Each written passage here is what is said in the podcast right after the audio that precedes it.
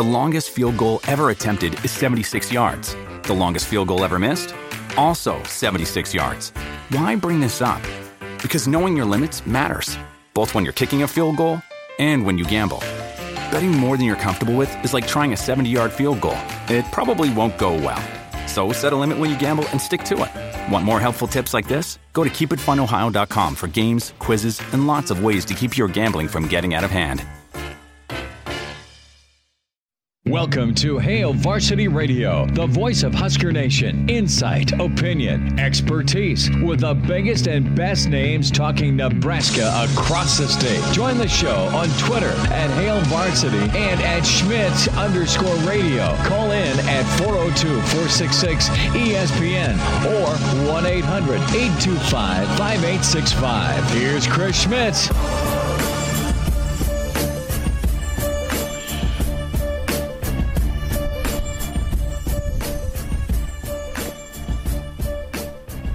Welcome to it. Hail Varsity Radio live at Seacrest Field here ahead of Lincoln East and Southeast. That'll kick off at 7. We'll have it over uh, locally here in Lincoln on sister station KFOR. Chris Schmitz, Elijah Herbal as we inch closer and closer to uh, Nebraska, Michigan State. Numbers to get in can dial us up at 466 3776 466 3776 800 825 5866. 5. In about 20 minutes, Brandon Vogel going to be with us from HailVarsity.com and magazine in hour 2. Coach Gary Barnett to get us kicked off in hour 2.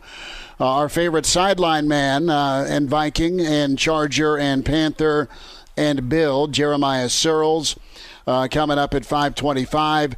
Danny Burke, Burke's Best Bets from Sneezin Sports Network at 540 and uh, get to some of your emails as well. Chris at HailVarsity.com. Give us a follow also on Twitter at Schmitz underscore radio. Chris Schmitz at Herbal Essence for Elijah Herbal. We'll uh, hear a little bit from Scott Frost. Interesting story and uh, rundown thanks to the Freedom of Information Act in the latest Hail Varsity magazine issue that's out, talking about the sellout streak surviving. Our old buddy Derek Peterson, Dr. Petey, did uh, a great job of, of gathering emails uh, from the University of Nebraska Athletic Administration on just what really went down with uh, Nebraska, Oklahoma, and that uh, tedious time with uh, Nebraska trying to get out of said game. So we'll talk with Voges about that, get his take on Husker volleyball, and uh, of course uh, the matchup. Elijah, it's just an incredible day of sunshine. Wind out of the south. Going to be an amazing football game tonight. You remember these Thursday and Friday nights well. Yeah, and uh, I'll say it is a little bit tough as a high school football player to be uh, to be ready to go on a Thursday. Uh, kind of like it's tough to get the, the juice going. You get one less day of practice. Um, no one else in the city is playing that day, so it just kind of feels a little bit different. But it's uh, it's fun to kind of have that spotlight on yourself on a Thursday night. But you definitely got to come out and bring it because you get one less day of preparation, one less day of practice. Uh, but on the flip side of things, you get to go watch some uh, some of the other schools in town go play on Friday night. So cool opportunity. Uh, I'm excited for the game tonight. should be all right. Uh, I'm excited for Saturday. Just what will we find out about Nebraska? Uh, again, going back to the comment yesterday, uh, good team or just a good game? Can you pay the almost forward and make it a got it done with uh, Nebraska football? And we'll hear from Coach Frost here in a, in a moment. But interested to to see who emerges for Nebraska on Saturday. You've got your usual candidates, right, that need to play well, Elijah. Of course, Adrian Martinez. You need the offensive line to be better. You hope the special teams and kicking game kind of stabilizes a bit, and then you, you know what you're in for with Walker and uh, what Michigan State wants to do in their run game, and then that's rip off big plays, control the football take care of the football and then hit you with some play action. Let their big wideouts go get some 50 50 balls. But we've seen uh, some pretty um, entertaining moments for guys that you've been waiting on or you've heard good things about with Nebraska football. And you, you go back to the, the Illinois game and and who was kind of the star of the Illinois game? Who's a guy that you were waiting to see uh, if he's as good as advertised or could make an impact? And you know, I don't know that you're going to get Oliver Martin back for Saturday, but his ability to make some plays and and kind of stretched the field a little bit with some at least 20 yard gains was big for Nebraska in the passing game. Some nice grabs for Oliver Martin, 100 yard day for him. So he's the name that kind of emerged out of the Illinois contest for Buffalo. Uh, you look at Daniels and, and Luke Reimer, Big Ten Defensive Player of the Week with Reimer with his tackles and uh, his uh, kind of game sealing interception return to the one. So Reimer and and uh, and Damion, both guys that had really strong outings, they they were able to flash.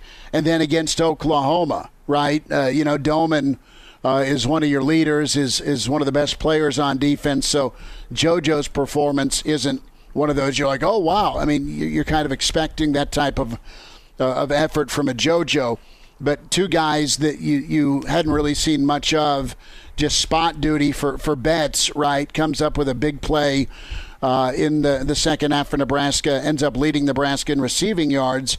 Uh, and, and, then you have Omar Manning with his emergence and kind of the spotlight on him this week, his story following uh, a good effort and uh, some, some big time plays against, you know, a really talented defense. Uh, from a playmaker standpoint with Oklahoma. So we turn to Michigan State who's going to be that guy for Nebraska that puts his stamp on the game is the player that we walk out of East Lansing with going, okay, there's a new name with a, a list of names we've just provided that is uh, someone to focus on and worry about if you're an opposing offense or defense. There's a lot of candidates. There's some obvious choices. We're taking Adrian off the table, but this could be a, a ball game, right, where – you got a little bit of a taste of a Rahmir Johnson with uh, a smidgen of running room last week. Uh, this is going to be, you know, heavy work for Nebraska and their run game in the offensive line, Elijah. And I'm wondering if, if it's a step type moment where, okay, he can really help uh, help further that offensive line with some some pounding runs, some downhill runs. Also, you know, if Yant's in better shape and has been showing some stuff in practice, maybe maybe it's a Yant game. Maybe it's Sevion Morrison. Uh, so maybe a, a running back is a candidate for who's the guy that shines on Saturday for Nebraska offensively. Maybe you could see more of, of some names you do know. That's that's Austin Allen. He was targeted a ton and uh, could be pretty important in Nebraska if they're trying to run the, between the tackles and it's not working. But you can sure on first and 10 loosen up a defense with some tight end passes or some flat routes to the sideline. Defensively, um, you know, I think it's this could be if Nebraska is going to be successful to to stopping Sparty on first and second down and keeping that third and manageable uh, a dream for Michigan State. Sparty's going to run the football. They're going to want to run the football, and it's going to be uh, all about discipline for Nebraska. It's going to be kind of Iowa esque where Michigan State will try and, and, press and then cut back. You do not want this to be a reenactment of, of 01 Colorado where you get the, the, the second level flowing one way, there's a cutback, and then a house call. Sparty and, and Walker have been really good at that this year. But I, I'm looking at Ty Robinson. I'm looking at Ty Robinson, and I'm looking at at, uh, at, at Damion Daniels. Both those guys on the interior to to clog up, to get some penetration, to stay in their gap. Obviously, either create some room for the linebackers for a Henrich or for a Reimer, or for or for a Kolarevic, or them themselves getting that penetration and making uh, it a reality, Elijah, for a lot of second and twelves. I mean, that's that's the other side of this. Uh, you have the ability uh, with what Michigan State wants to do in the run game to tackle them behind the line. And just think of, uh, of, of, of Deontay Williams or even a JoJo, the way they come in off the backside to run a ball carrier down from behind. And it's, it's a, a second and long instead of second and medium. Yeah, and I'm going to stick with what you're saying here defensively. Um, I think it could be anyone along that that defensive line, uh, being a guy who can step up and make some plays, make some plays in the backfield. That's going to be so key. I mean, you saw that with what Oklahoma was doing against Nebraska. It wasn't necessarily uh, that they were stopping the run for one or two yards every single down, but they would come up and make some big plays in the backfield to get Nebraska in you know, second and 14, third and 12. Uh, so that is going to be huge for Nebraska. But I'm going to go a little bit different than you, and I'm going to go with a guy in Cam Taylor Britt who hasn't necessarily impressed to start this season. But I think it's going to be so crucial for Nebraska to come up with a turnover because we've seen the inconsistency of the special teams play. You can't count on the special teams to set you up in good field position or go get a score from you like we saw De'Mornay Pierson-El do a couple years ago. Uh, you got to have a, a guy in that defense step up, make a play, and win the ball back for the offense and give the the offense a short field to go score from. Uh, so that's a guy I'm looking at defensively. Offensively, I know it's not sexy, but I'm going to look along that offensive line, specifically at the left guard spot. Sounds like this is a week that Broc Bando is going to be back from illness. Is he going to step right into that starting lineup? Uh, if it's not Broc Bando, could it be Trent Hixson now in his second week starting? Could he make a, uh, a step up? Because that left guard spot has been the weakest spot along the offensive line uh, to start this season. Uh, right guard as well with with Sichterman. Both the guard play or both the guard spots haven't had the best play to open this season. So I'm going to go with one of those guys as being a guy who could step up if Nebraska does come out of this game with a victory.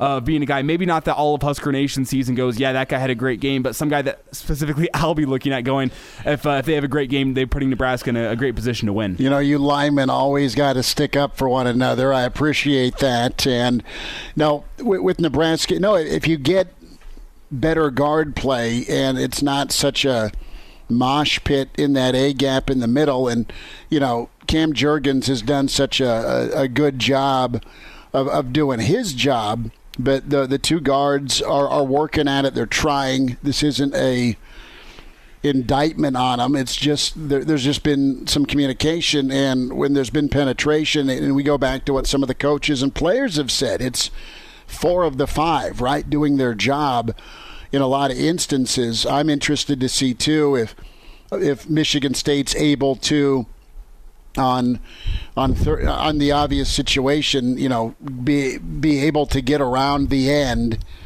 uh, with both tackles, or if both tackles either a get some help from a back or a tight end from a protection standpoint, or they're just they're just better uh, after facing an Oklahoma. They're better. They're they're more improved by by a game four. We'll get some thoughts from Jeremiah Sirles here in uh, a little more than an hour on on what he expects from the Husker offensive line. Let's go to Scott Frost, uh, his media session a little bit earlier today. We'll start off with uh, the excitement level here. You know, is Nebraska hung over, or are they uh, are they tasting it? And yes, they are sick of being close. Does it finally stop being close, and you get the result you want more from Coach Frost right now? Good week of practice. The guys are excited to get back out on the field. I think they were encouraged by last week, and um, we know we got we have another great opportunity this week. Uh, so the preparation was good. Guys are excited. So that that's encouraging, and you want to be able to stack good days of practice. Obviously, clearly, but Nebraska able to to go at it the right way, hungry, so to speak, after uh, that near miss in Norman. More from Coach Frost when it comes to keys for better pass protection. Nebraska is going to try and be balanced. I, I, like what they've done with the commitment to the run game, at least in the second half. It wasn't uh, yielding a ton of results, but at least it was still able to set up your play action. Uh, you weren't just completely abandoning it and, and making yourself one dimensional. But uh, here are some of those keys for Coach Frost here with making sure that uh, that green front doesn't get after Adrian. Those guys last week were pretty talented. They get pressure on a lot of people, uh, but we just got to be a little more consistent. I thought at times the protection was really good. Um, a few times it wasn't, uh, and, and, there was a couple communication issues on twists and, and games. Um, so the guys just got to be locked in pre-snap and post-snap. Well. Uh, yeah, be locked in. You you've faced a, a ruckus environment. It's going to be the same way It's Six Central when things are kicked off. Going to be a perfect fall night for football kicking game. You look at the spread, you look at Vegas, it's five and a half. There'll be a moment uh, where a drive stalls, and uh, Nebraska's had issues continually in the red zone. When you look at the number of times they got to the 40 or better against a team like Oklahoma, uh, who has an improved defense and has some Sunday guys on that side of the football. Well, can Nebraska at least get some points? You, would want seven, right? Yes, obviously, but three's not been a guarantee. More from Coach Frost here on the kicking game, and is it going to be better this week? How's Connor been? It's a work in progress, but um, you know, I got a lot of confidence in the guys. They, they just got to find their rhythm, and uh, Connor kicked well this week, so. Um, we got to trust him and, and let him go out and do his job. That is easier said than done, Elijah. You tell me this. You're in the headset. It's fourth and three. You're at the 29 yard line. supposed to be a not an easy kick, but a doable kick. You can't tell me if we're in the living room, we're not screaming go for it, right? And if you're Coach Frost, based on how warm-ups went or if you're kicking into the wind or if there's a crosswind or you don't know your kicker's headspace right now. And you don't know your kicker's headspace on the road. Well you, you've seen it one for three. And i'll say this too. Uh, the, the 32 yarder that was uh, schmitted off the uh, the tee box to the left he had like three maroon jerseys in his face. So the protection's got to be better for him when it comes to follow through. I mean, it's it's ten other guys and oh yeah, the kicker, but. Uh, I don't know, man. I think it just depends on the flow of the game and what's the situation. Are you scoreless? Eh, are you down? Uh, and, and, then again, warm ups. I'd I'd think real hard though about just what's what's best for this offense. There's no gimmies with with special teams. And I, think I'm going to have to disagree with you. When you got a kicker in that bad headspace, I think sometimes you got to trust him a little bit more and send him out there uh, just to give him a chance to, to, to make those kicks, even though he hasn't been making them. He's been making them in practice, which means it's all a mental game. He is aiming it too much. Uh, he doesn't have the confidence right now, and the only way to get confidence is to start making your kicks. Go take the next kick and take the next shot. Brandon Vogel's up next to Hail Varsity on the road this Thursday. And we're back. Fellas, think we could listen to the radio On Hail Varsity Radio, presented by the Nebraska Lottery. Yes! That's awesome! Coming up, we'll check in with Gary Barnett, Hail Varsity Radio, live at Seacrest Field. Another Thursday road show. The Old Glory American flag in the northeast end zone is straight out and ripping in the wind. Pretty gusty breeze out of the south, but I can't tell you how gorgeous it is. Beautiful sun drenched field as we get ready for east and southeast. The guy who's got his eye black on, still from Norman. And uh, you read him with Hail Varsity Magazine, HailVarsity.com. Managing editors Brandon Vogel at Brandon L. Vogel on Twitter. Vogues, how was Norman for you, bud? It was pretty good. Um, getting the eye black tattoos uh, seemed like a good idea at the time. So just so you know, that's a permanent look for me.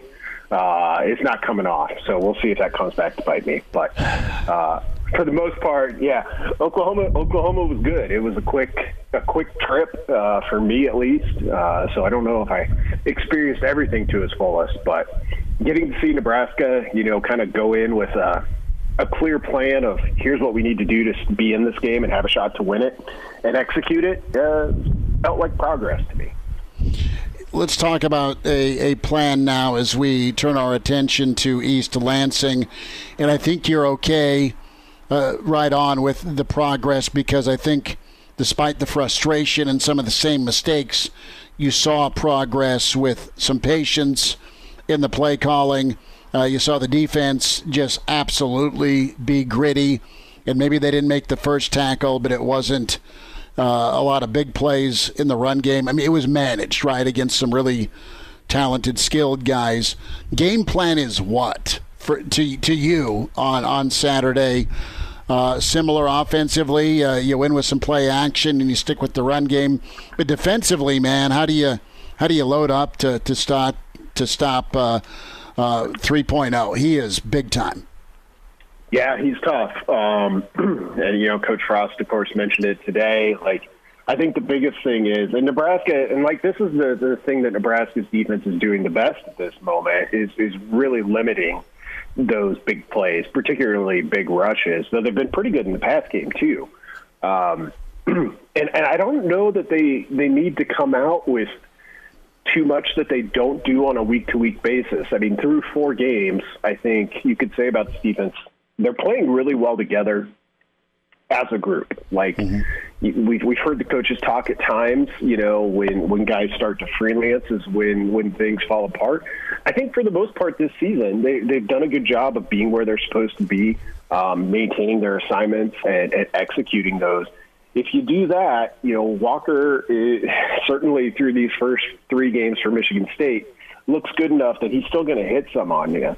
Uh, but if you can just keep that number down I, I think you take your chances with with a quarterback who's still Big Ten Player of the Week, Payton Thorne this week. You know he's played well as as well, but he's still young and it's still early in his career, at least. I guess is the way to put it. So I don't know if Nebraska needs to change too much defensively. You just got to be aware of who you got to stop. Brandon Vogel's with us, HailVarsity.com and magazine managing editor, and his book Dream Like a Champion. We'll have some volleyball questions for you here shortly. Uh, what did you dive into to give folks a little tease here with the I eighty preview podcast? I know you're a you're a deep diver. You you got the uh, well, you, you toss the snorkel and you've got the full uh, full oxygen on. Yeah.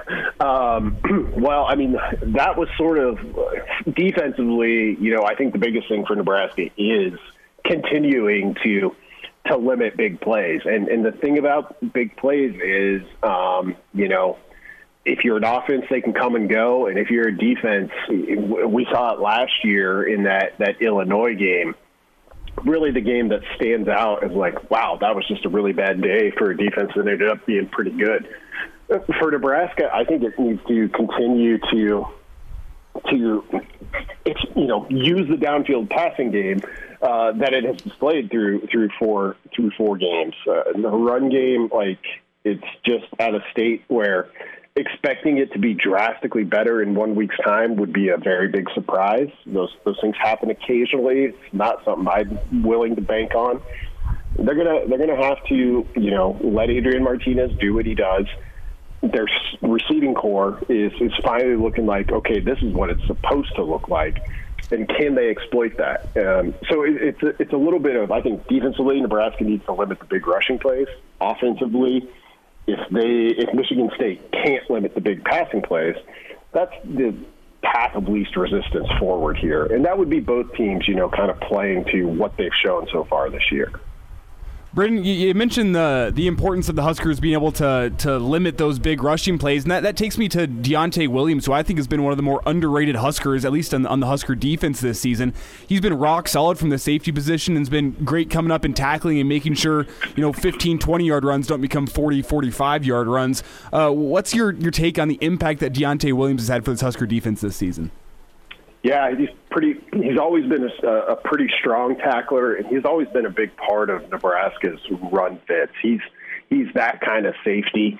Um, Michigan State has one as well. Their leading tackler is a safety, and it, some of that comes down to game plan. You know, if, if you know guys are going to use that, um, the the long pass to Zavier Betts against Oklahoma was one where you know Oklahoma had its plan they were going to roll that safety up based on what Nebraska showed pre-snap, and you know, I don't know if Nebraska waited until the fourth quarter to to try and exploit that, if it was just the right time, but it worked. So you got to be aware of those plays. But yeah, Deontay Williams, I think, has been. It, it always seemed like there was a lot still out there for him, and you know, through injuries and and and that sort of thing you could see the talent was there, and it was like, well, we just need he needs to be able to play a whole year. I think through four games, it, you're seeing what it could be like with him. He's played pretty well. He's been outstanding. Vogues, uh, we were kind of going through some some players that emerged. You've heard about, and you were wondering what their performance would be like, and, and we went down the list. I mean, Oliver Martin, welcome to Nebraska. Great game against the Illini. Daniels and Reimer, their performance against Buffalo. Of course, Omar and uh, and Betts against OU. Who, who's a guy or two you're thinking could splash on Saturday? Yeah, it's it's been a long wait, um, but I think both uh, Betts and, and Manning belong in that category for me. Uh, on, the podcast this week, I, I kind of flipped a coin and went with Manning He's only gotten seven targets uh, this year. Obviously, he missed the Buffalo game, but he's got seven catches. And to see him get his first touchdown uh, last week and then come back on Monday, and you know, he was a guy who wasn't available to to the media, and he talked on Monday, and you understood a little bit of why. Like it's been, everybody wants to play, everything want, everyone wants things to go like they dream when you you know sign with a place like Nebraska, and that wasn't in the cards for him. So it, it felt it feels like a little bit of a potential turning point for for him. Um, just to have the success and then to be able to be out there and, and talk about why it hadn't happened up till then felt like a meaningful moment to me. Um, but has played really well too. He showed some flashes even earlier in the year, I thought. So you're, you're looking at two guys that could be pretty dangerous receivers. They just got to kind of keep building on it, which, you know, you played well against Oklahoma. That's kind of the story for Nebraska as a whole for me. Do you worry about the run game for Nebraska, or do they find a way to stick with it and at least uh, stay two dimensional?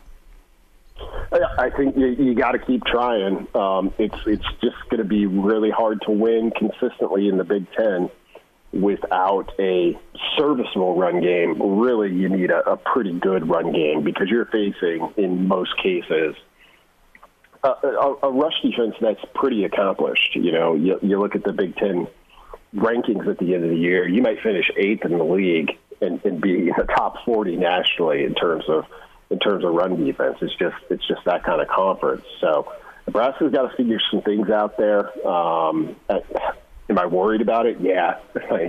you just look at how how much of a struggle it has been through through the this start to the season, and it's it's surprising. I would have had it in the slight strength category, I think, coming into the year, and it just hasn't materialized. So I don't know if that means kind of dialing down to even more to to your kind of core runs. Maybe Rahmir Johnson. You know, it wasn't easy sledding out there for him by any means against Oklahoma, but he was out there, and he was out there for a reason. So I wonder too if we'll get a little bit more regular repetition with these backs because it's been all over the place through four games. You, is this your tipping point game with with bowl eligibility? it's pretty it's pretty close to it. I mean, you know, there's still a lot of season left, and Nebraska has been pretty volatile um, of, of late, and, and, other teams are volatile too. Um, you know that that happens occasionally, but you just start marking this out, and you know once one well once you get to Michigan, Minnesota, like you really start to feel and see the you know one of the five or ten diff- most difficult schedules that we were all talking about in the off season. It still looks that way. So. When, the Illinois game, Nebraska didn't play well. It lost. That's what that costs. You know, you can look back at it. I look back at it and be like, uh, yeah, they probably should have won that one. That means you got to steal one somewhere else. And this is one of the better opportunities, I think, which isn't saying anything to diminish what Michigan State has done. It's remarkable where they're at. Uh, just 10 games into the Mel Tucker era but it feels like one that's gettable for Nebraska. They got to play well, which I guess is a story every week. Vogues, about 90 seconds, bud. Lexi Sun got to watch Nebraska 3 1 over Northwestern. What's your diagnosis of last night and where Nebraska volleyball's at? Yeah, it, it feels a little bit like um, Cook's Cook's trying to push some buttons to to get them where he knows they need to be. Um, it was it was reassuring, and you know, if Nebraska had hold it, held on in that third set, uh, probably wouldn't have seen her at all uh, last night. But she came in and, and had a had a good role in, in that that fourth set, and, and helped Nebraska get the three one win. And you know, obviously, she's been such a part of Nebraska volleyball now for for multiple seasons. I was watching her pretty close on the sidelines too, and you know both that plus when she was actually able to get out there.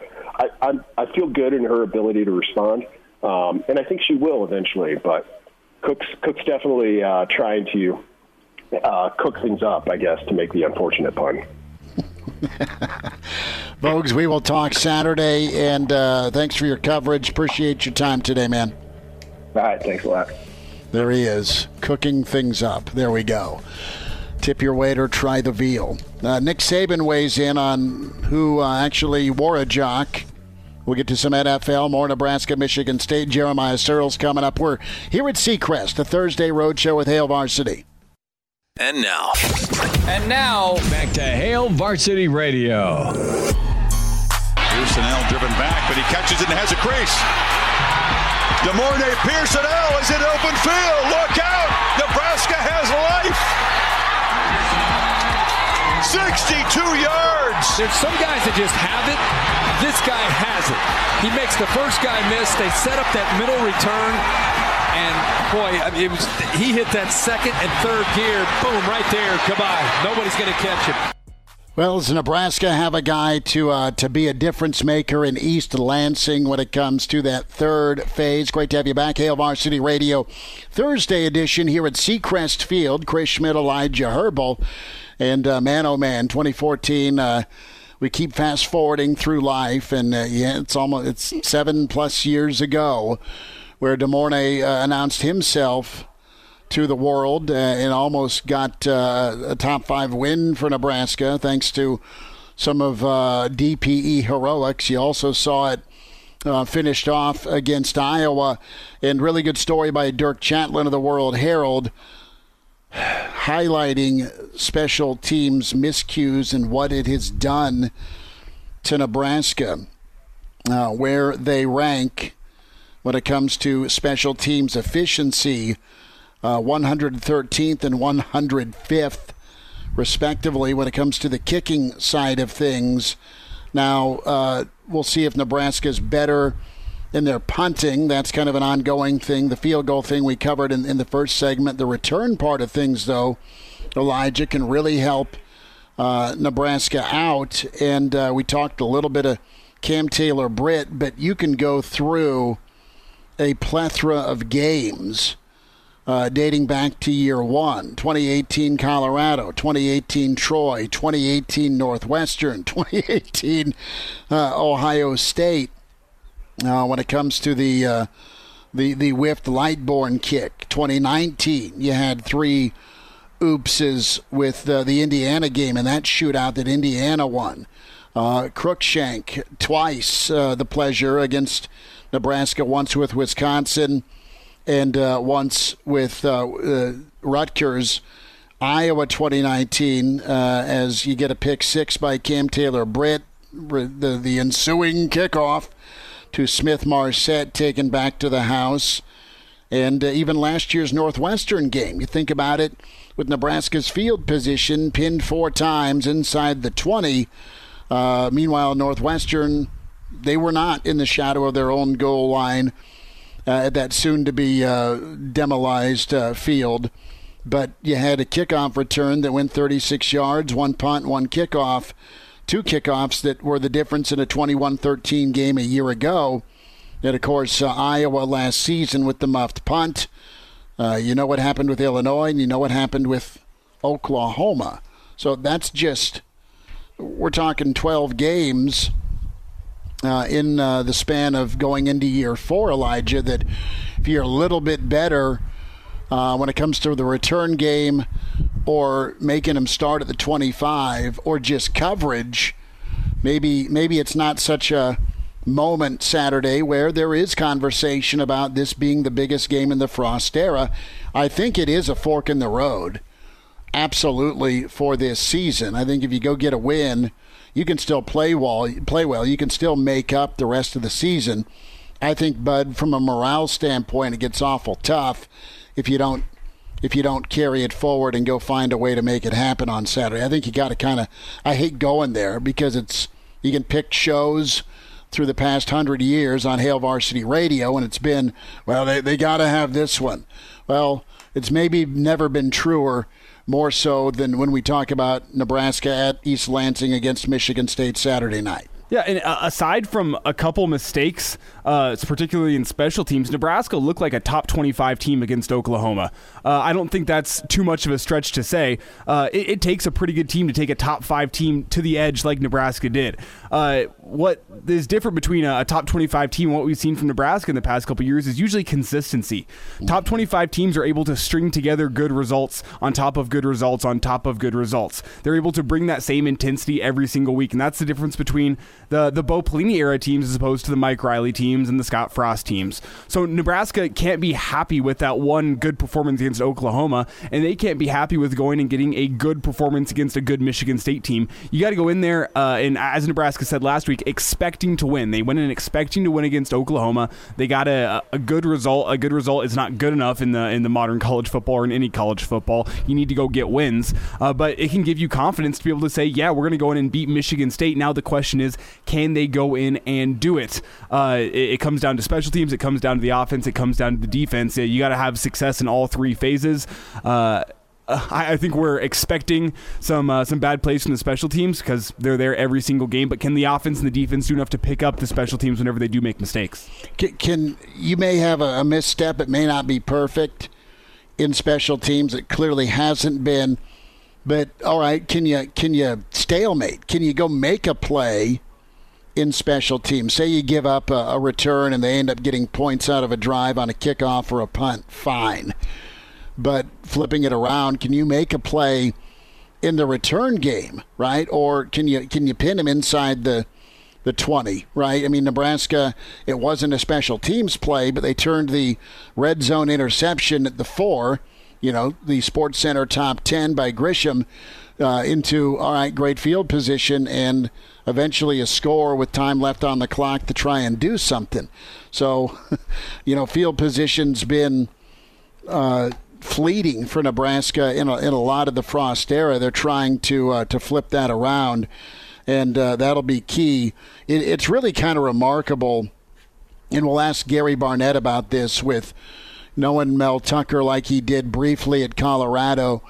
Just the success Michigan State's had, the buy-in. And your year twos usually are the suckiest if you're a new head coach. Coach Barnett's told us that for a long time. Well, so far, so good for Michigan State as they're off to a, a 3 0 start. You know, and, and Nebraska, they have been good in tackling, they've been good with kind of rallying to the football. Uh, Michigan State, I, I wonder, as, as experienced as their line is, I wonder if Nebraska can, can heat up a quarterback that you know what my game plan would be let's let's load the box let's let our corners do their thing let's make uh, let's make Thornton try and beat us uh, with with it being on his shoulders versus manage and hand off. Right? That's probably an obvious take, but it, it doesn't mean it's wrong. Put the game on on Michigan State's quarterback's arm and see where he comes out. Uh, we've been on the road a ton this year with uh, Nebraska football coverage. Hail Varsity on the road, Illinois, in Norman. And also, uh, we're headed to uh, Gopher Land, helping power that road show. Ferris Financial Group, Ferris, their goal to educate, coach, and help you work towards your investment goals. That means strategy. They specialize in it when it comes to planning and budgeting for you. Uh, also, when it comes to investment advice, and if you're in transition, many of us are during COVID, whether you're starting a new job or going through a job change, they help you also look towards the future when it comes to retirement and planning that nest egg. They're there for you, Ferris Financial Group.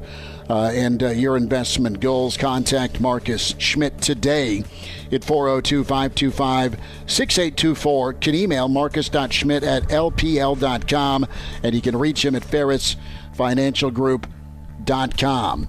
Here at Seacrest Field, ahead of Southeast and East, the battle for Lincoln. And uh, we'll uh, be there at 7 for kickoff, hour one almost, winding down here on Hail Varsity. And now. And now, back to Hail Varsity Radio. Back in Hail Varsity Radio on the road here at Seacrest Field ahead of East and Southeast at 7. We'll have that uh, locally on KFOR, FM 1033 and 1240, and that's the AM, KFORnow.com. So, Nick Saban was not thrilled heading into Florida week. Little testy, little tense, little tight. And uh, now after Florida week, a two-point escape despite jumping out 21 to three, and that'd be pretty good for Nebraska, wouldn't it, Elijah? Hey, get the lead, get the lead, play with the lead uh, in uh, East Lansing, see if that could be a reality. Well, Saban was asked about guys making move up the depth chart, how that's happened. Here's what St. Nick had to say. What what has uh, Jahleel Billingsley proven to you to see his role increased as the season's moved on? Well, he's doing what he's supposed to do. He practices better. Uh, he's more engaged. He's more focused on what he's supposed to do, and, and he's having more positive performance on the field, uh, which is what any player is supposed to do. I, I think that did, did, any of you play sports? I mean, the coach is supposed to play the best players, right? And then it's up to the players to do what they're supposed to do so they get to play because they become one of the best players. So that's what he's doing now. Um, but I don't know, maybe if you didn't play, maybe that's not something that you quite get. Go to Aaron. So to answer your question, he's doing what he's supposed to do. Okay, Elijah, doing what you're supposed to do. Going to class, getting the concepts down, making every uh, two hour count uh, at Alabama, and, and showing what you've been recruited to do. Did you, any of y'all play sports? Uh, at least he someday he's going to rip the podium off of its uh, its access and just throw it. Someday, maybe his last season in Tuscaloosa. Well, I wonder if that answer is more of a, a message to the team. Well, it's always. Yeah, he, yeah. I mean, he got this chance to be like, well, oh, why is this guy moving it up? And he could have answered that specifically. Oh, well, he's uh, he's doing this in practice. He's showing this, but instead, uh, he decided to make it about effort and make it about a guy um, that is, you know, kind of being a model for the other guys. I, th- I, think he's kind of using this press conference as a chance to be like, yeah, if you guys want to move up to depth chart, use. Uh, I can't remember this player's name, but use use him as an example. Follow what he's doing in practice. Treat every day like he treats it. Uh, because I'm not sure if Nick Saban's I mean, happy. I mean, for what is this the third rant in three weeks? Uh, mm-hmm. I, I, don't want to say there's problems within that Alabama locker room, but when you look at all the talent they've had coming through there the past couple years, I'm sure he's a little bit worried about what happens whenever it gets to college football playoff team, uh, college football playoff time, uh, if they're not attacking every single day like his teams of the past couple years have. So th- this has got to be a message to the team. But I'm loving getting these weekly rants from Saban. You know what it is too. It it's about guys coming in thinking that just by wearing that that maroon and white that you're going to be in the playoff, right? Guys may have been on last year's national championship team. That doesn't mean you were uh, you you contributed or were a part of it. Quite honestly, uh, so uh, you got to kind of pave your own road, make your own way, and you've heard coaches say that from the get go. That listen, this this last year's got nothing to do with you or this year. Uh, reminder about buckling up 70% of people in fatal crashes in Nebraska not wearing a seatbelt. If used properly, a seatbelt can reduce risk of fatal injury by up to 60%. Your best defense in any crash. Buckling up brought to you by the Nebraska Department of Highway Safety Office. Quick timeout, hour two from Seacrest Field. Gary Barnett next at Hail Varsity, presented by the Nebraska Lottery. Welcome to Hail Varsity Radio, the voice of Husker Nation. Insight, opinion, expertise, with the biggest and best names talking Nebraska across the state. Join the show on Twitter at Hail Varsity and at Schmitz underscore radio. Call in at 402-466-ESPN or 1-800-825-5865. Here's Chris Schmitz. Back into it, hour two. It's Hail Varsity Radio. We're on the road here at Seacrest. Big time high school matchup. Southeast and Lincoln East get kicked off at 7. We say hi to the coach, Gary Barnett, with this. Coach, you had a big one in the desert, man. Uh, a late one Saturday night against uh, Arizona State. How's your weekend? You're going to sneak some golf in, I assume. Uh, yeah, Chris. As a matter of fact, I am going to get a couple rounds of golf in Arizona, and uh, so I'm I'm looking forward to it a little bit. A little different uh, scenery. Uh, maybe I'll play better, but uh, yeah, I'm I'm going to get a couple rounds in. Have you uh, have have you have you been struggling, or are you still just taking money? Uh, and I struggled yesterday, but but I'm on my way back. I, I can feel it. I can feel it. I've seen some videos this morning. I can feel it. So that's that. You know what? Ultimate confidence. I love it. We're sneaking in some golf Saturday morning before Nebraska kicks against Michigan State. So we're excited that, to get a few more fall fall golf rounds in. Coach, what uh, I know you had a, a busy weekend with Minnesota in town, but from what you saw or were able to gather with Nebraska, Oklahoma, you know what what did you see out of that ball game? Well, I'll tell you, I, I was impressed with Nebraska. Uh, I think we picked them to cover anyway, but mm-hmm. um, you know, uh, you know, 18 first downs. You know, they had one turnover, um, 384 yards total offense. They out they out threw out through Oklahoma. Mm-hmm. You know, threw the ball better. Uh, running game is is the thing that really fell off, and I think was the difference in the in the ball game from what I could tell. You, you'd have to tell me for sure, but um, that you know Oklahoma, I mean, excuse me, Nebraska, and and all the guys who got to watch who watched the game, you know, while it was being played, were really impressed with uh, how hard Nebraska played in that game, and I think we're unimpressed by Oklahoma. That's that's the the feeling. I mean, Oklahoma has uh, some NFL dudes on their front seven defensively.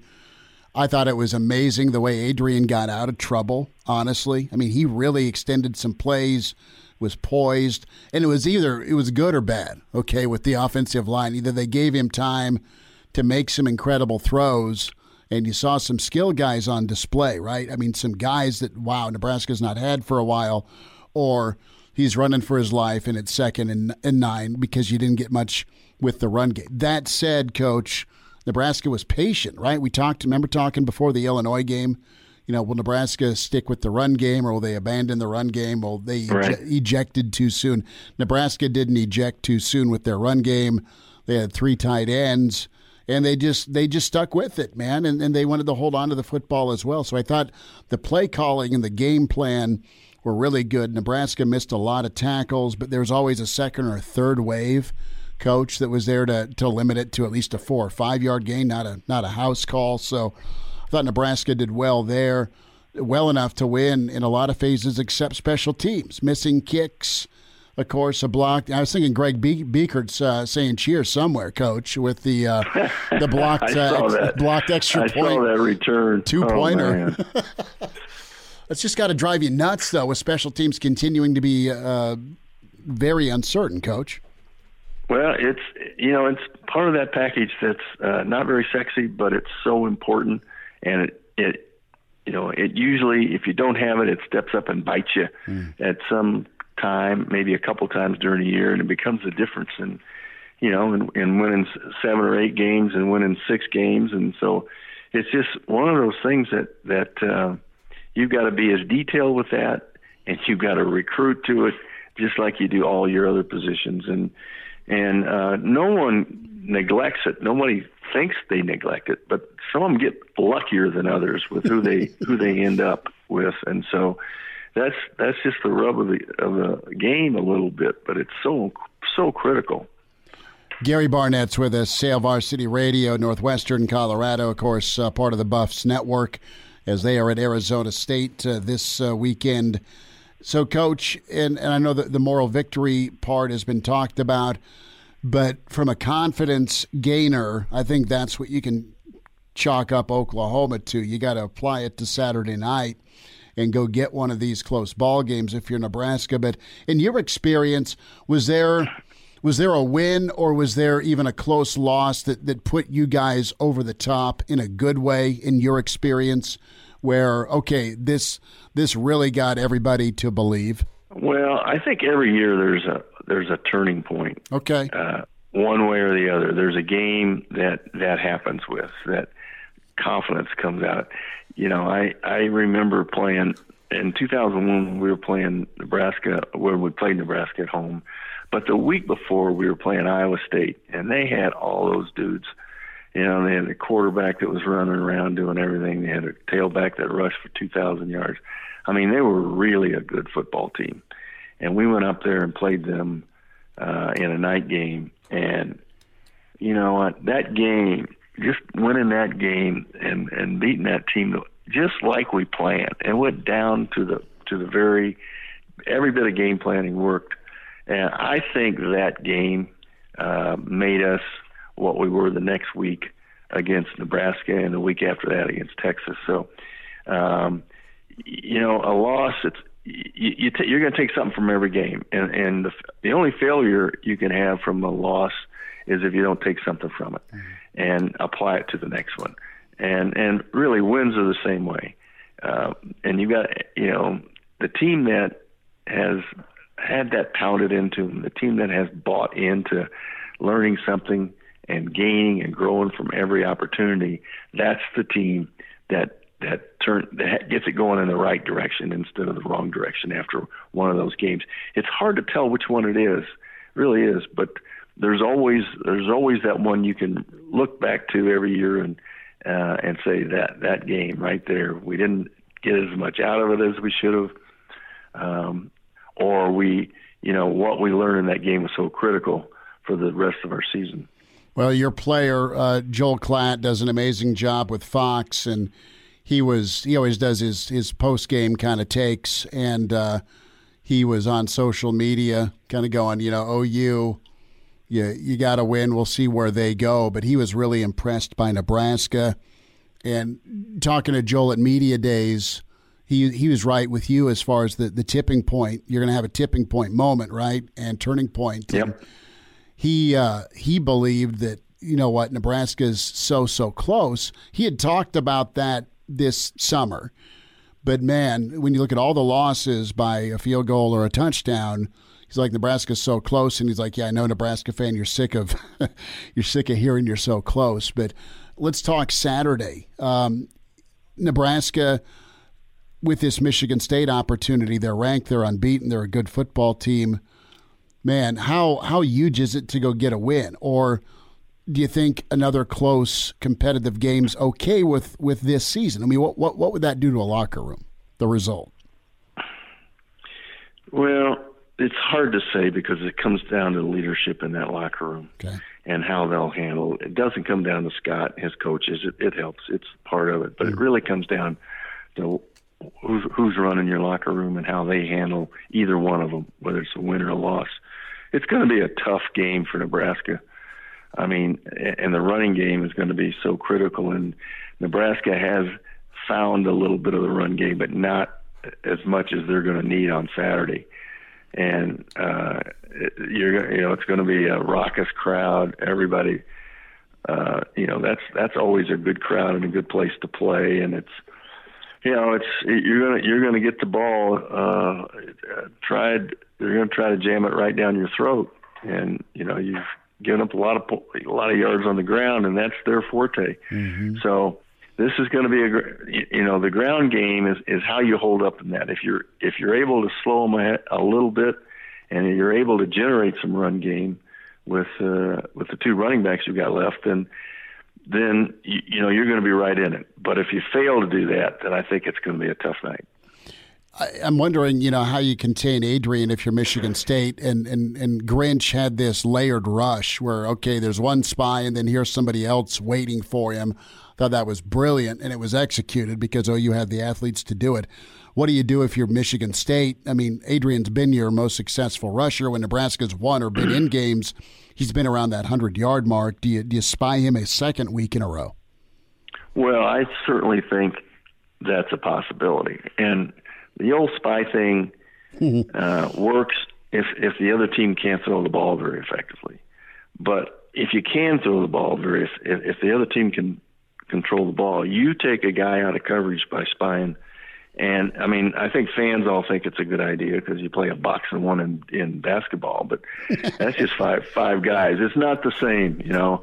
Uh, you're playing with just ten guys uh, when you when you spy it, but I do think in a number of situations, and if it's well scouted, they can do that.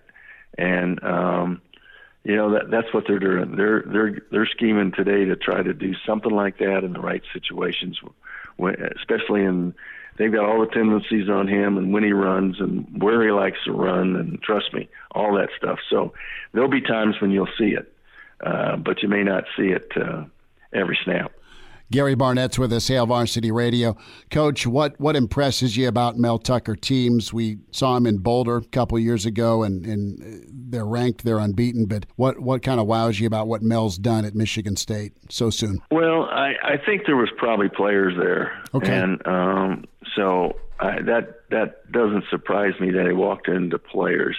Usually your second year is the toughest and Mel's surviving his second year pretty well right now. He's sort of an exception to that. They always could run the football. I mean, our teams were able when our team when Mel was here the one year could run the football fairly effectively. Being a former defensive coordinator as he is, I think that's one of the things that you realize if you're a defensive guy is if you can run the football, then a lot of good things can happen to you in the pass game. But if you can't, then not much good can happen to you. And I think that's that's his basically basic philosophy around the run game. Coach, a thought on Minnesota rolling into Boulder last weekend.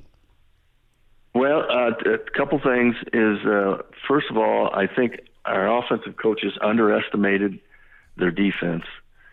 Secondly, uh, you know they played seven offensive linemen against us about 15 snaps. They played six offensive linemen against us at least 30 to 40 snaps, maybe Jeez. 50 snaps. They they line up in the same formation. They just pound you. Both those backs are good. I mean, they lost their best one, and the guy behind him is practically as good. And they just they just pound it and, and possessed the football. They had a 41 minutes, and and then we were just uh, we were as bad as I've ever seen our football team play offensively, as bad as I've seen any Division One team play. We lost our center before the game started. He got sick. Uh, started a freshman. The first snap, transfer from Iowa, goes over the quarterback's head. Our second play from scrimmage is second and 25. And uh, we just don't have the kind of throw game right now that can get us out of trouble. So it, it, it went backwards from, from the very get go, and we could never establish a run game. Minnesota is good. They do what they do. Um, they don't beat themselves and you better line up and be ready to get your nose bloodied because that's the kind of game you're going to get. That is our next road trip, Coach, is to Minneapolis the, the middle of October. Kind of the trifecta of roadies, Illinois, uh, Norman, and Minneapolis. And they pretty much curb stomped Nebraska two years ago. But Fleck knows what they are. And I was surprised. I was surprised, not necessarily that Minnesota won, but I was like, wow, they won 30 to nothing. Man, um, especially after how well you guys played against A&M. Well, we literally should have punted on first down every time we got the ball back, and and let the defense play all the snaps. We would have still been in the game going into the fourth quarter without snapping the ball to a quarterback. So uh, that's what we should have done.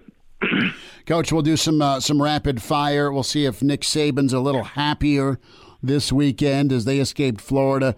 Uh, Southern Miss uh, comes into town, but but Saban's uh, well, he's uh, he's pacing around right now. I guarantee you. I want to go to Chicago though. Notre Dame, Wisconsin.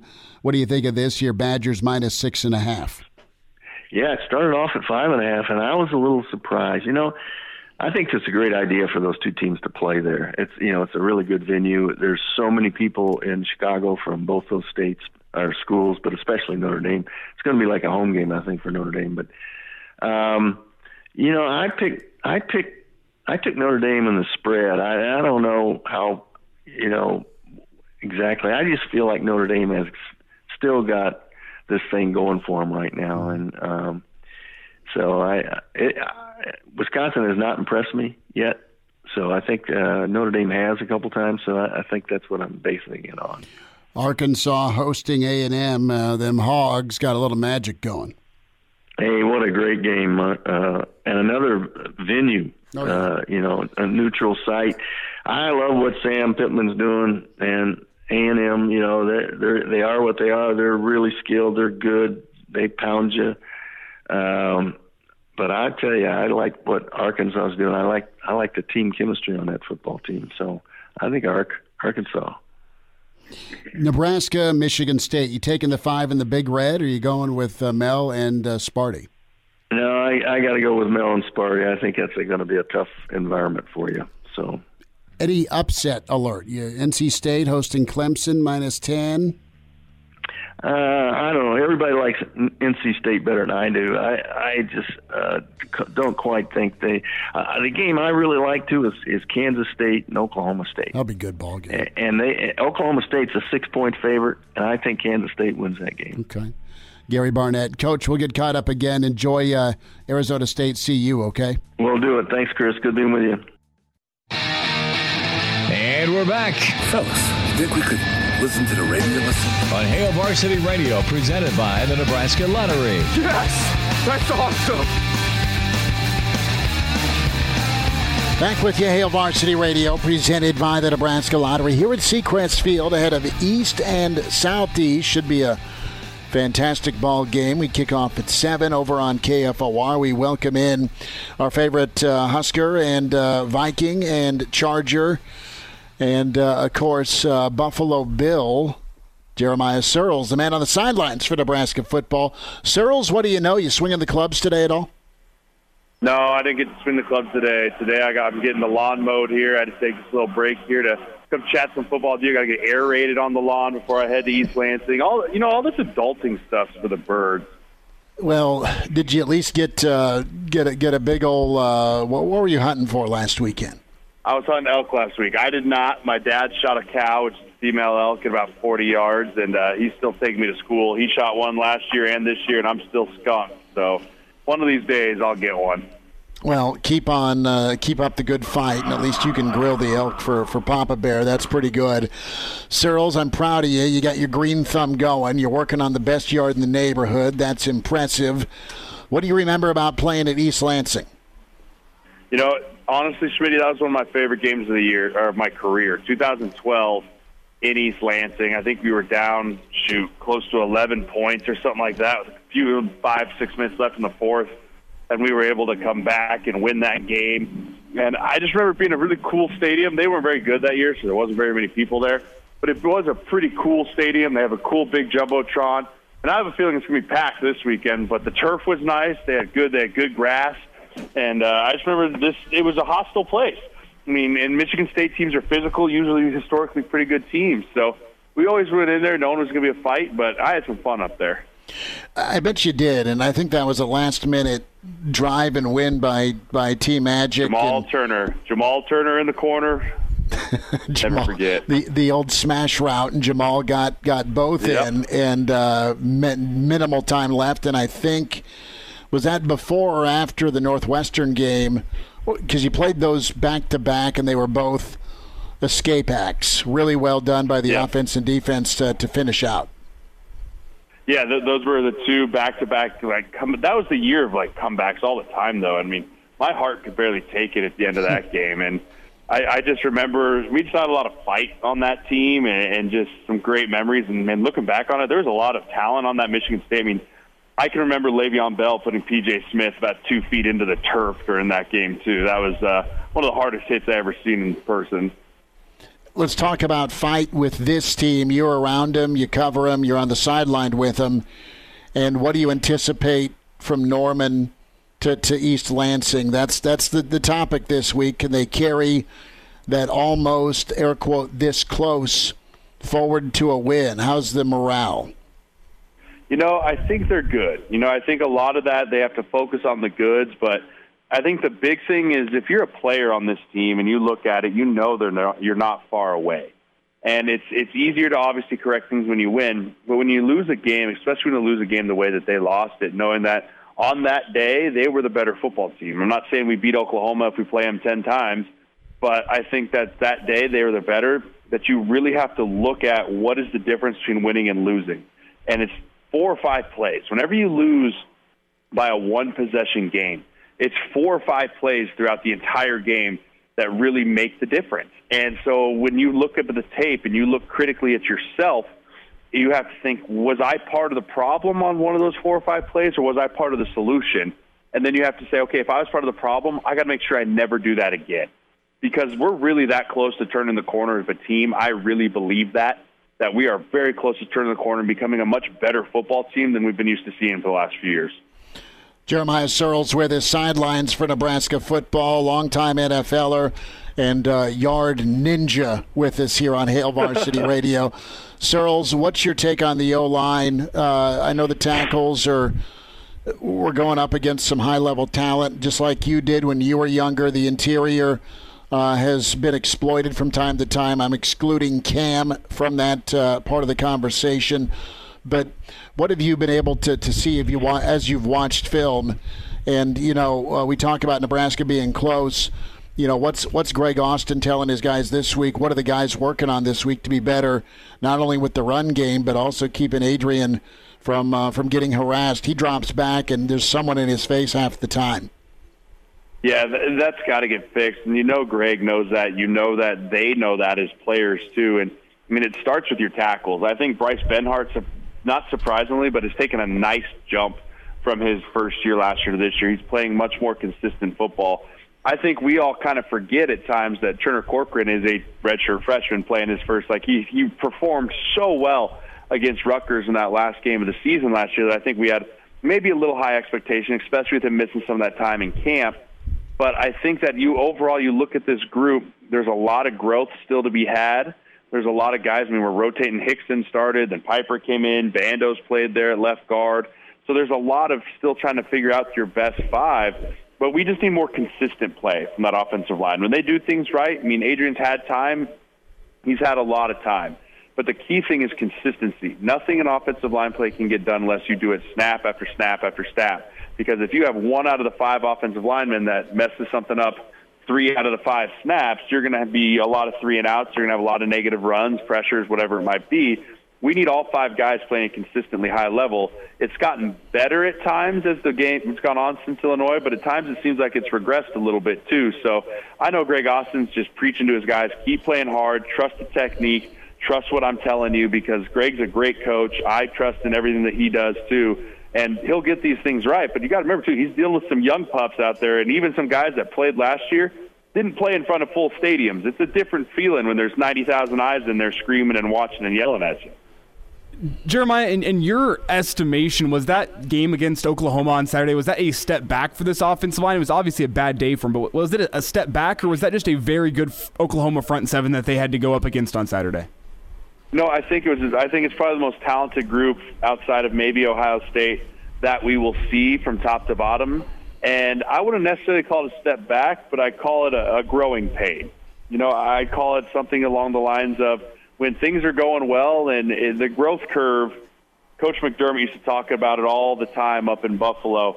Is the growth curve is not linear. It's up and it's down and it's all over the place. But as long as it's continuing to trend in the right direction week in and week out, we'll grow with that. And so this is a big bounce back week for them, right?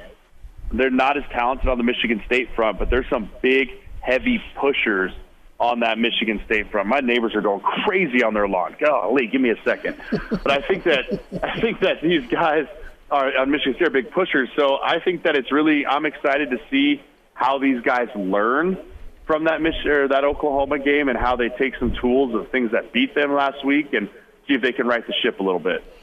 Jeremiah Sirles with us, Hail Varsity Radio at Sirles71 underscore HSKR as uh, we're here at Seacrest Field. The Southeast Knights doing their walkthrough right now out of the locker room. Sirles again. We'll get to edging and uh, and the, the weed whacker in, in, a moment. Uh, we need a picture sent out uh, of how green your front yard is. Uh, before before sundown Sunday, Sirles.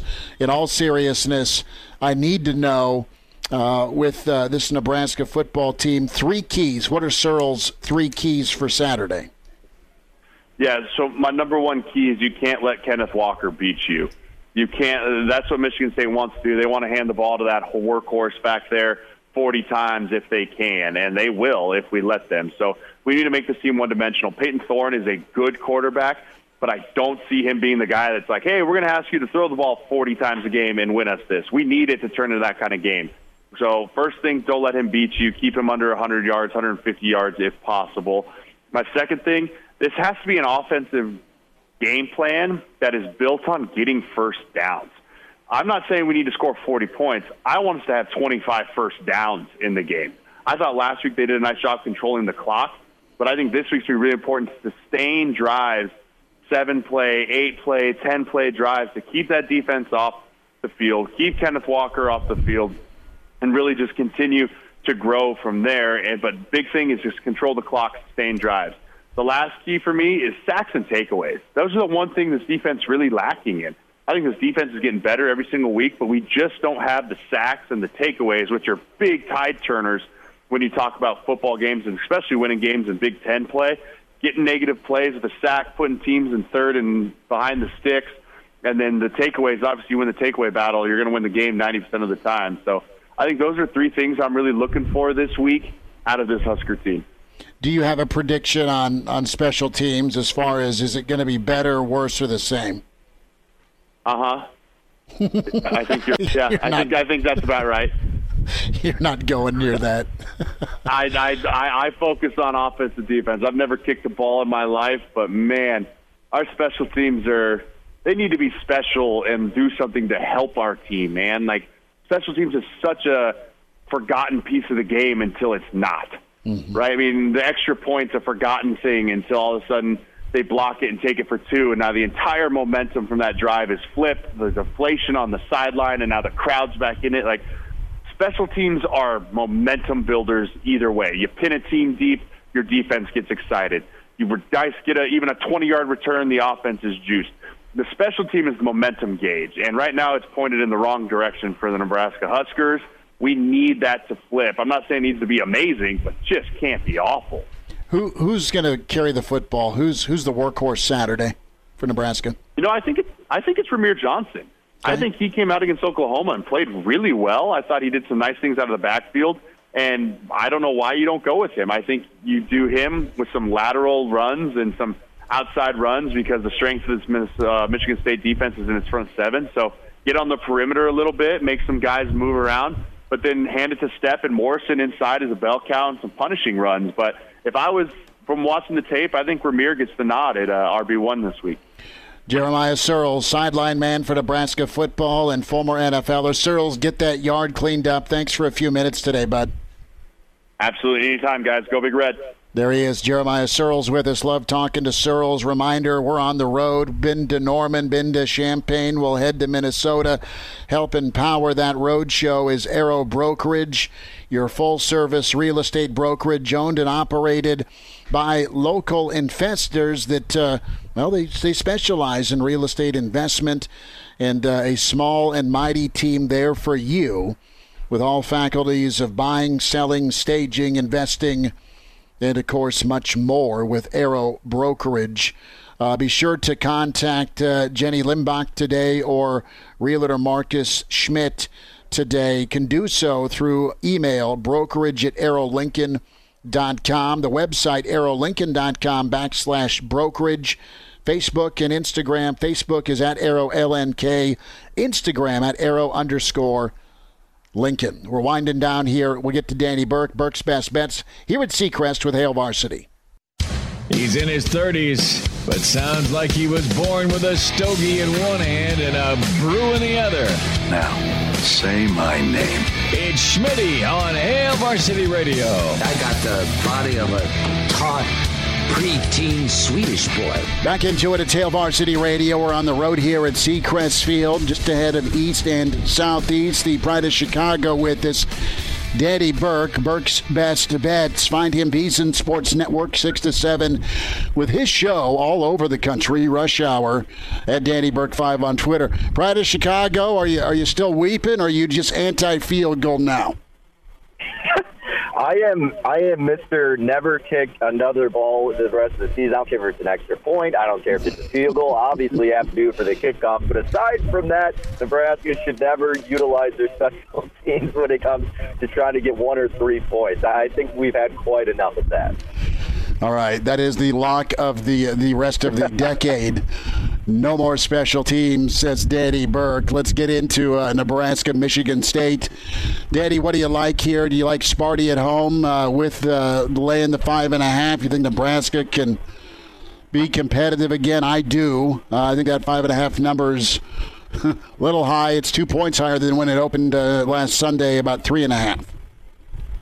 Schmitty, I you know I don't want to say I ever have like a good read on these Nebraska games per se, but I more so at least can conjure up enough confidence to make a bet or at least say it with enough conviction. And I honestly don't know if I can for this game because you're right. Like, the question is, do you think this is almost a letdown for Nebraska because of how well they played in Norman? Or is this, hey, we are this good, we can hang with anybody?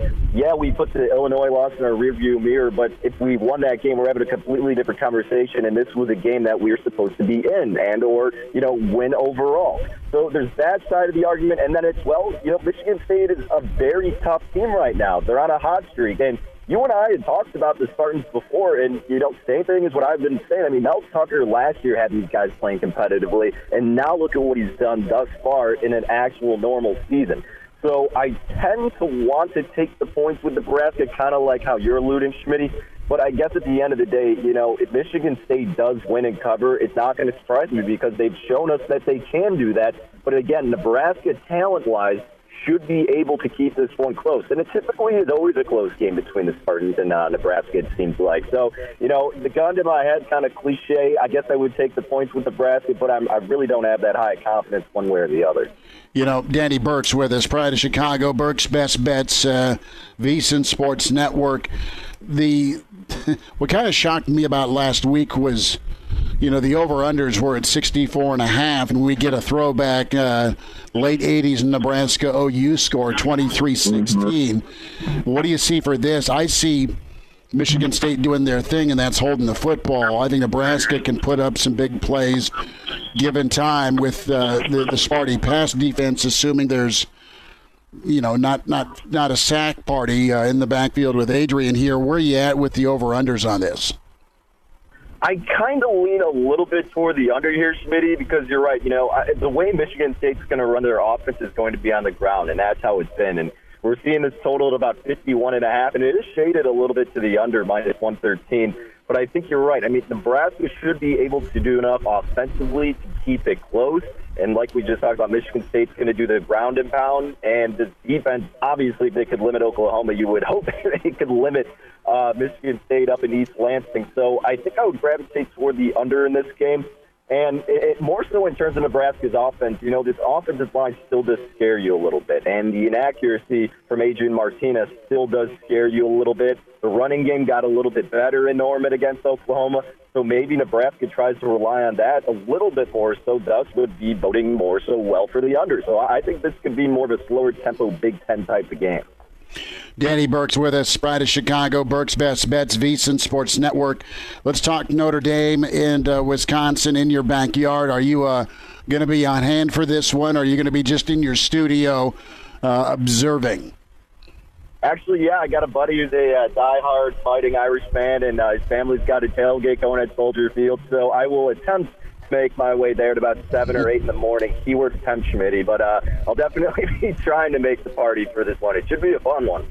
It will be big one for Wisconsin. Michigan's just around the corner. Notre Dame has lived a bit of a charmed life. Do you like the six and a half year Wisconsin favored? It's kind of. I, I like how you put that. They've been living a charmed life, I, and I think that describes it perfectly. There's. I, it, it seems like it's 50-50 with who you talk to. Half of the people who are on Wisconsin are just absolutely infatuated with backing the Badgers. They have complete confidence with it and love it. Then you get the other side who goes, you know what, it's the Jack Coan revenge game. Coan has done well. Yes, they've played close games, but the spread has gotten out of hand.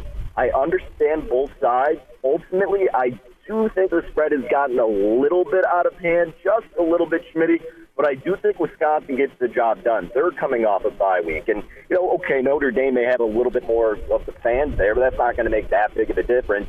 I think that Wisconsin will be able to limit the big plays uh, in terms of what Notre Dame can produce, and they're going to be able to ground a pound. They're going to pick apart this Notre Dame defense, and at the end of the day, that will prove to be the reason why Wisconsin wins this game.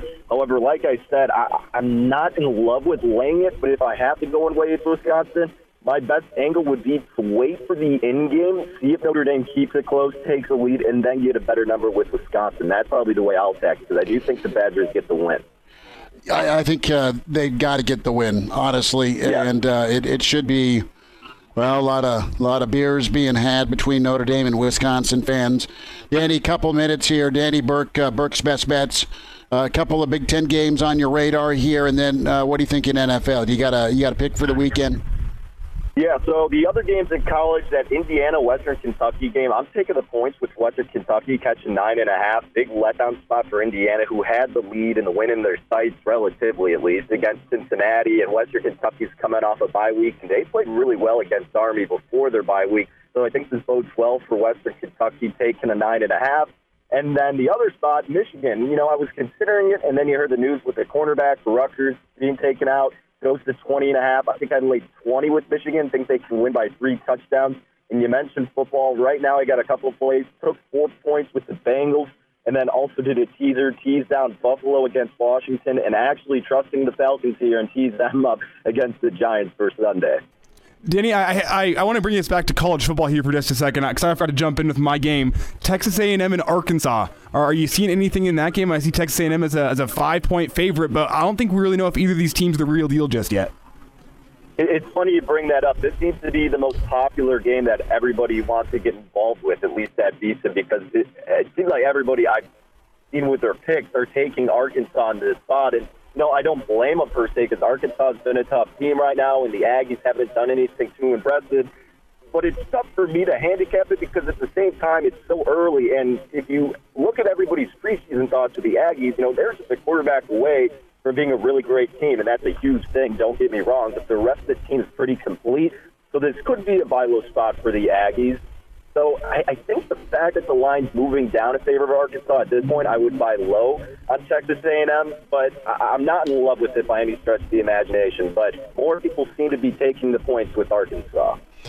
Danny Burke with us, Pride of Chicago, Burke's Best Bets, VSiN Sports Network at Jim 6 to 7 uh, across the country on uh, Sports Network, of course, iHeartMedia, and uh, you can uh, watch his show as well at Danny Burke 5 on Twitter.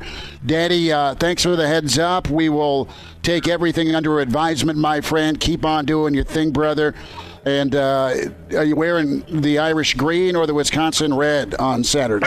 it depends where the money's going, right? If you asked me when I was growing up, it was Notre Dame, but uh, because I'm looking for that in-game spot and I'm sweating out a Wisconsin win total over nine and a half, I think I got to wear a little bit more red. Daddy, have a good show, buddy. Thank you. I appreciate it, guys. Take care. Miss us? Come here, brother. Give me a hug. Bring it in for the real thing. We're on call for you. Catch the podcast at hailvarsity.com, the ESPN Lincoln app, or download them on iTunes. Saddle up, partner. Back to Hail Varsity Radio. One final time here at Seacrest for Hail Varsity Radio Roadshow Thursday. Southeast uh, back in their locker room. East, some of their staff making their way to the uh, far sideline here. Don't forget, uh, over on KFOR, uh, locally here in Lincoln, 7 o'clock, we will kick off East and Southeast, 8 versus number 9. Both teams three and one should be an awesome football game. And Coach Jeff Smith doing color with me tonight.